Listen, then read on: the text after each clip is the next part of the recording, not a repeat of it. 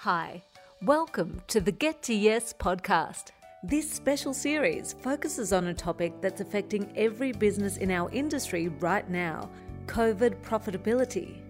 This new series is designed to help hair, beauty and aesthetic business owners survive by building a profit-based COVID recovery plan.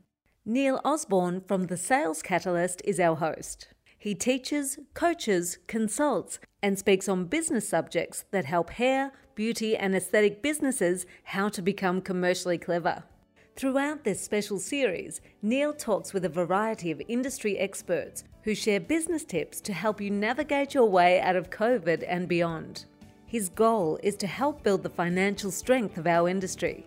He'll be discussing in simple industry language important elements in a profit-based COVID recovery plan.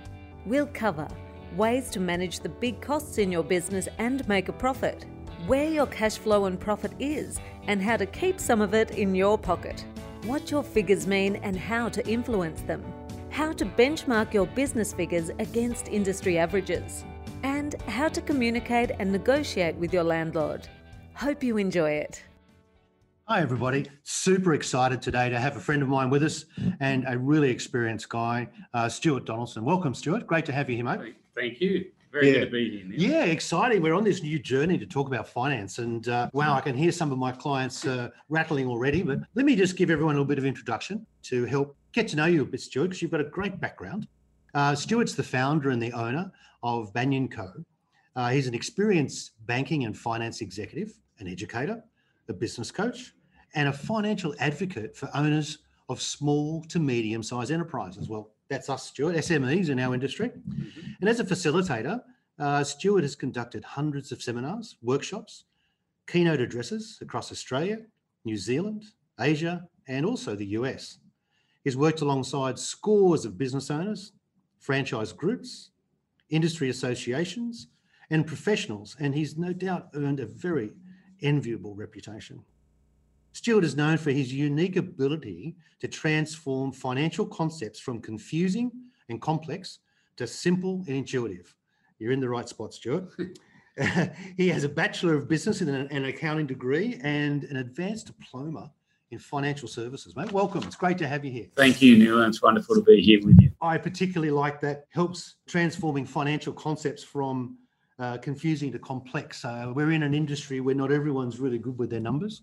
Um, and, you know, a lot of businesses are out there at the moment. And, and I suppose just by way of background, Stuart, to give you a little bit of feel as to how our industry is going at the moment, sure.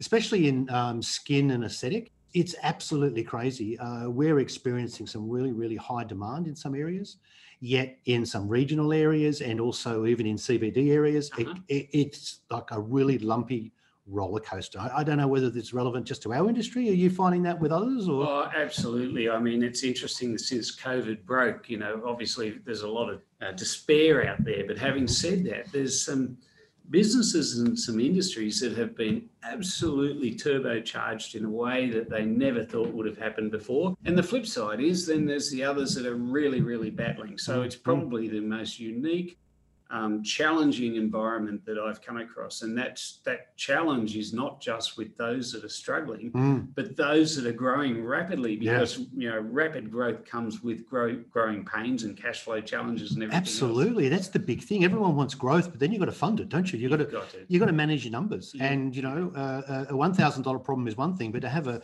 you know hundred thousand dollar problem, that's something else completely, isn't it? Uh, absolutely. Yeah. So, you know, you, you wanted to talk today about managing your numbers. Yes. And, you know, love to expand on that a little bit. Can you tell me a little bit more about that, in particular financial statements? I mean, these are things we look at but don't probably pay much attention to. What's your view on that? Yeah, well, that's a little bit universal when it comes to the S M E sector, small to medium businesses, and in mm-hmm. fact, large businesses as well. Because if you think about why someone went into business, and, it, and I'm talking to our audience mm-hmm. now, they didn't go into business because they have a love of numbers. They went into business because they had passion, enthusiasm, and wanted to be in charge of their own destiny, and they were entrepreneurial in their spirit mm-hmm. and everything else. Absolutely. So mm.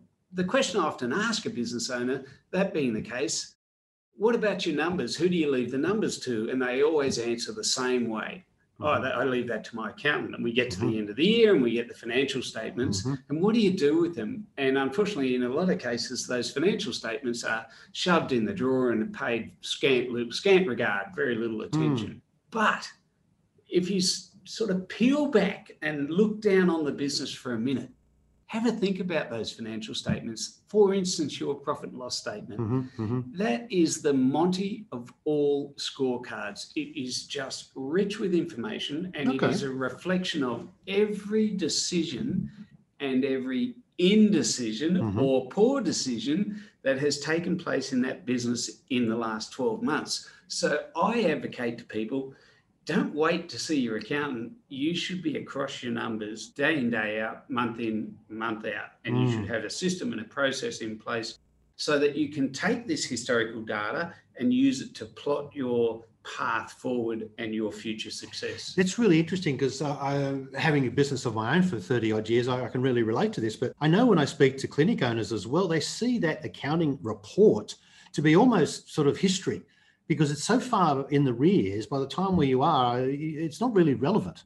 You know, how can they look at that financial paper and, and make it more meaningful? What's some of the tips there that they can explore? Well, there's a number of things you can do. First of all, I agree with you. If you consider your financial statements, they are confusing, they're complex, and in my view, they're an absolute jumble of numbers for mm. most business owners. And take yeah, the, yeah. for, for example, take the balance sheet. What do oh. most people do with the balance sheet? Turn the page. I think they come back to the office, they shove it in the second drawer, slam it shut, and sort of mutter to themselves, one of these days I'm going to figure out what that sucker's telling me. Yeah. However, so the, true. the financial statements, if we can simplify them, if we can strip out the key success drivers, and if we can use them for goal setting around five or six different metrics that absolutely will power your business forward and mm. drive your profitability and your financial strength, then you have at your fingertips a really powerful tool. So when you say success drivers, what, what do you mean by that? Help me understand that a little bit more. Let's just think about a profit and loss statement, and obviously the top line is always sales. Yep. A lot of people think, well, that's the first thing on the report, so mm. that's where it all starts. But consider sales for a minute. Before we even make a sale, there are things that we, actions that we take in trying to produce that sale. Are we doing that as efficiently as possible? For example, got to purchase stock. For mm. example, how many customers are coming through the door? Mm-hmm. For example, have I priced it correctly? Have mm-hmm. I bought well? Am I able to increase my average transaction size? These are all measures that we can put okay. in place. And if we, there's the old adage, Neil, um, if you if you don't measure it, it doesn't get done. If you measure mm. it, it does. And you know, that's, that's just an example. Mm-hmm. The other example I would give you is, And I, and I often talk about this publicly, and I ask people to visualize a P and L, mm-hmm. and I say to them, how many times do you see the word profit? And they'll always tell me four, because there's net profit after tax, before tax, operating profit, and gross profit. And then I say okay. to them, mm-hmm. which of those four is the most important? And if I was to straw poll that audience, it'd be close to ninety percent would say either net profit after tax or before tax. Yep. I'm here to tell you the money's to be made at the gross profit level. Oh, interesting, okay. because the gross profit is right up the top there. You mm-hmm. have your sales, you have your cost of goods sold line, and then you have your gross profit. And then you've got a whole bunch of overheads before you get to your operating yep. profit and your yep. net profit. Mm-hmm. And most people, when they think about, you know, I really want to maximize my profit, they just throw themselves into those overheads and look at ways they can, you know, tighten the belt mm. and make some more money. I'm suggesting put your energy and your effort into the gross profit line, because the more you can increase your gross profit, if you increase your gross profit by one percent, mm-hmm. where's that one percent go? Straight into your pocket, straight to the bottom line. That's really interesting, you know, because we as business owners um, and, you know, many clinic owners I talk to get constantly frustrated about profit, because it almost seems to be this elusive thing that shows up on a piece of paper somewhere, but they don't really understand it. Yeah. And then secondly, as you've said, they then get beaten over their head by their accountant to improve their profit, and it's all about reducing expenses. Yes. You know, and look, let's be frank, we, we go into business to have less stressful times. In other words, if we're successful, we can, well, we can splurge a little bit, and that's where that expense management issue comes into play. But, you know, what I'm hearing from you, it's up the top here where the real difference is, yeah? Yeah, absolutely. Um, I mean, I'm not suggesting you don't manage your overheads. Of course you do. Mm-hmm. But the real difference is that a lot of people are less focused on gross profit. And if you think about how do I get to gross profit, it all rests in that cost of goods sold line. In other words, I buy well mm-hmm. and I'm, I am efficient in the production of um, purchasing goods, my sales price. Yep. And when I talk to business owners about their sales price mm-hmm. and I ask them, you know, how often do you put your price up? The, they often sort of chuckle back at me mm. and say, oh, well, well, we're actually always in the business of meeting the competition. Yes, so, you yes, know, yes. we're going down. Yeah, and I'm yeah. saying, have you ever thought about just edging your sales price up? Not much, mm. just yeah. a little bit. Mm. And you know what? If you lose some, we can work the break-even numbers mm. on it, and we can demonstrate to people that you can put your price up and afford to lose some customers and still be better off. Yes, now that, that is a formula I also subscribe to. What I find it quite interesting is when I when I talk with clients and break down their P and Ls, mm-hmm. we, we have income, mm-hmm. which sometimes includes G S T, sometimes not. So we take that out and we end up with, obviously, in our financials, ex-G S T. Mm-hmm. Then the next group, some people don't even need pay any attention to this cost of goods, and it gets mm-hmm. levied in below. Well, I'm, I'm with you. We should bring it up. And that cost of goods in our businesses would be made up very specifically of two things. One, products purchased for retail mm-hmm. and products purchased to provide the service. Mm-hmm. So products purchased for retail is stock on shelf, mm-hmm. which is cash out of bank yep. because we've got to, we've had to pay for that and mm-hmm. it's sitting there. So if we buy too much stock, that affects our gross margin. Absolutely. In, in that period. Yes. If we buy less and turn it over more, that's better. Yes, is that, that's yes, the right way to go? Yes, it is. And then when we manage our in-salon stock, which is what we're using to provide treatments and services, we need to be efficient there in the way we're buying and the way we're using it. Correct. Now, in our industry, benchmarking, fifteen to twenty percent of turnover lives in that space. Yes. The higher your percentage of retail turnover, the higher your cost of goods will be. Yes. The lower your percentage of retail sales to turnover, the lower your cost of goods yep. um, will be. Yep. So that's just an interesting benchmark for some of our listeners to sort of, you know, look look against. Um, IBISWorld uh, did a research study a little while ago, and they reckon that the industry average was seventeen percent. But, you know, again, it depends on whether how heavy you are in device treatments, how heavy you are into facial treatments, which have a lot more product application. Yeah. So there's definitely variables there. So, so great example. Um, there's a couple of points I want to make about that, Neil. Mm. The first one is you, you talked about what goes into it and the higher mm. and the lower mm. levels. The one other thing I'd say about buying product, whether it's retail or not, mm. is the mix. Have you have you got the right mix of stock? Have you got stock that sits on the shelf too long, that's low margin, et cetera, et cetera? So you've got to be yep. focused mm-hmm. on that. But but the other thing I would say, you, you talked about IBISWorld. I, I'm a massive advocate for benchmarking mm-hmm. against your business against what industry norms are. Mm. Sometimes industry norms are difficult to get. So I say to business owners all the time in this country, you should be benchmarking. Mm-hmm. If the data is hard to come by, here's what you got to do. Benchmark against your own best year. What were you doing last year, two years, three years ago? And if your gross profit today is X mm-hmm. and two years ago it was, you know, three, four, five percent higher, mm-hmm. you as a, you and your mm-hmm. team need to, need to sit down and brainstorm that and say, what's changed? And how do we get back to that level and set that as a target? And that, mm. Neil, is a classic example of using your numbers to drive your future profitability. Wow, don't you never think of it? That's a really good point. You never think of it that way because you're always constantly looking forward and thinking, how can I do better? Yes. And how can I compare it to people when no one else wants to talk to me about numbers? That's right. You know, and, and our industry is probably no different. Nobody likes to talk about numbers. No. Um, because numbers are boring. Well, it's also private for some people too. Oh, of, of some course. Some cultures don't like to to share that. But what I've found is if we can help people understand percentages, yes, and and everyone's happy to talk percentages. Yeah. You know, like I had five percent growth, or my profit was up three percent, or you know, we're not disclosing the raw dollars. We're not disclosing no. our personal information, but we are sharing information that other people can benefit from. It's a powerful motivator. Mm. You know, mm. the other thing when we, we're talking about cost of goods sold and we're talking about gross profit and getting the gross profit up, I frequently run workshops, and one mm-hmm. of the exercises I walk people through is I ask them the question, do you ask for discounts from your suppliers? And, you know, you get a mixed bag. And, and some people will say to me, yeah, well, my suppliers offer a discount. As long as I pay in ten days, I get a two percent or yep. whatever the discount mm-hmm. might be. Or should I hold the thirty days and then have the use of the money and, you know, go the full thirty days? Mm-hmm. And I got to tell you, in these workshops, it is a bell ringer for business owners.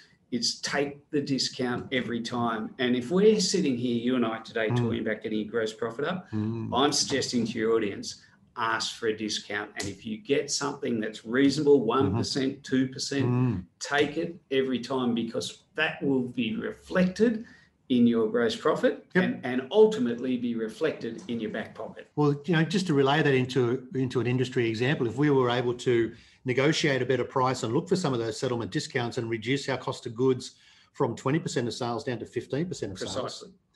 That's Massive. An extra five percent of sales Massive. That's staying in the bank account. Yes. Versus an extra five percent of profit, which is a wholly different figure. Which takes us right back full circle to where we started the conversation about which profit do people look at? Yeah. And we said they need to be looking at gross profit. And you just beautifully Uh, okay. illustrated why that is. Okay, that's interesting, isn't it? Because we need to be able to look at it in this simplistic manner. Correct. Otherwise, it can just get bamboozling and bloody too confusing for everybody. Too many numbers, yeah. jumble of numbers. Mm. You know, you don't want that. In business, you want a scorecard. Yeah. And the scorecard, for one of one of a better expression, mm. is basically your K P Is. If you think okay. about a business owner, whether it's a salon or whether it's a large industry player or mm-hmm. whether it's a bank, mm. we all have staff. Mm-hmm. And we often, our staff have K P Is. Yep. Why do we have a K P I for our staff? And the answer to that is very simple. We want to influence their behaviour in the way that gives us the very best outcome. Mm-hmm. So every business should have its own set of K P Is. Mm. And what I say to people is, don't make that a list of fifteen. Find the top three or four. Make them around profit or around cash flow, the things that are going to drive your financial performance and build, increase the enterprise value. They are your K P Is. Mm. They are what you hold yourself accountable to, and they are what you should be reviewing every month to hold your feet to the fire to say, are we doing the things that we said we do to meet these goals that we've set for us in this scorecard? And if you keep it to a manageable number of four or five, you're going to be in great shape. I think that is absolutely tremendous advice. We quite often get bamboozled with looking at too many numbers and Correct. Don't really understand the right numbers. So let's just recap on what we've covered here, Stuart, because I think you've really shared some very potent um, information. The first one was that, you know, and what I heard you say was we need to look at those financial statements a little bit more closely. Mm-hmm. We need to try to bring them forward to today and find out, you know, and understand where our money's going. And if we want to try to improve our position, we need to focus at the gross margin level. That is the income after the cost of product. Is that mm-hmm. right? Yep. Give it give it a priority, yes. Yep. And, and really see what we can do to influence that in a Correct. Positive way, yep? Correct. So that was really important. And get to understand what our key success drivers are, what our main benchmarks are of the business. Yes. And understand how to influence them. That's exactly right. Okay, so in a positive yep. way? Yes. Yep. Okay. And then finally, create some sort of scorecard. And maybe what we could do, Stuart, together, you and I, is put an offer out to our clients that if they wanted to uh, ask us to help build a scorecard for them, just as a one-off, sure, we could maybe put together a template and uh, and you know share that with them. But more importantly, guys, I want to also make you aware that Stuart conducts a number of financial workshops from time to time, and he's a particular star in this area because he really does know this area of business very, very well. He's got an S M E financial skills workshop coming up very soon. And uh, if you'd like, just if you're watching this care of a Facebook group, just go to the link below and just drop us a note. Uh, just say, I'm interested, or send me some more information on the S M E financial workshop. And I'll make sure that Stuart gets that out to you, and you can jump online and join us, and we can have a good chat about how we can help you make more money. The final point I want to leave with you is a beautiful saying someone told me many years ago about the financials. And that was that turnover is vanity, profit is sanity. And with that, I'll see you next time. Thanks a lot, guys. Bye for now. Thanks, Stuart. My pleasure. Thank you, Neil. Thanks for listening to this episode of the special COVID profitability series of the Get To Yes podcast. If you like what you've heard, please share it with other people who also want a more profitable business. Until our next episode, you can visit Neil at the sales catalyst dot com dot a u.